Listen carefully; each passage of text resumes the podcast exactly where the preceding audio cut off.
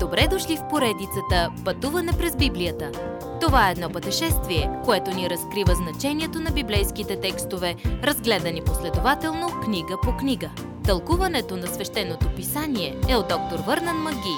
Адаптация и прочит, пастор Благовест Николов. Спри, гледай и слушай. Да проследим стъпките на Исус в апогея на популярността му. Постоянно заед, той се изтощаваше физически. Веднъж дори заспа в лодка по време на буря и учениците му трябваше да го събудят. Защо се страхувате? ги попита той и после каза на морето да отихне. И то го послуша. В тази среща седим с Исус и слушаме неговите уникални поучения чрез притчи. Истории, предвидени да предадат по-дълбокомислено значение. Една от първите му притчи беше за нивата на земеделец. Исус описва трите области, където попада семето. Край пътя, където птиците ги изяждат, това е дяволът, който отнема словото. На скалисто място, където слънцето ги прегаря, когато трудностите ни отделят от Бога, и накрая между тръните, тъй като житейските грижи ни разсейват. Но четвърт от семето падна на добра земя. Тези, които приемат Словото и са спасени. Но дори и тук има различни степени на даване на плод. Исус ни предупреждава. Спри, гледай и слушай. Нашият отклик към Божието Слово ще определи дали сме спасени или не. Ами ти, доверяваш ли се на Христос? Обърни се към Него сега като свой Спасител.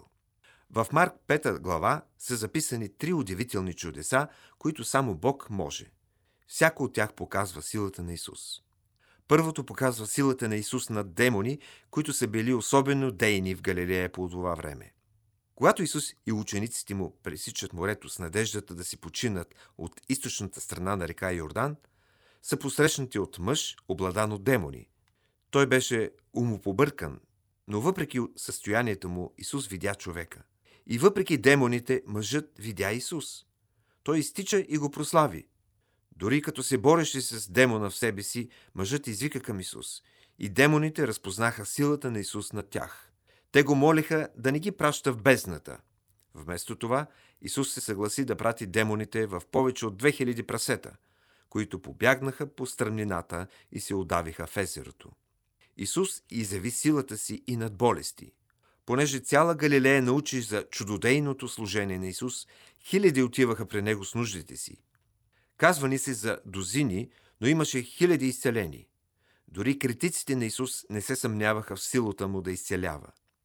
Ето тук срещаме жена, която с последна надежда сграбчва дрехата на Исус, докато той върви.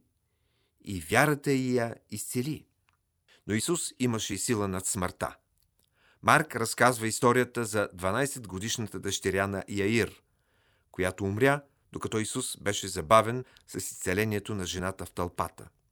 Когато Яир научи, че момичето му беше мъртво, Исус му каза «Само вярвай!» В къщата на Яир Исус взе ръката на умрялото момиче и прошепна. Момиче, събуди се!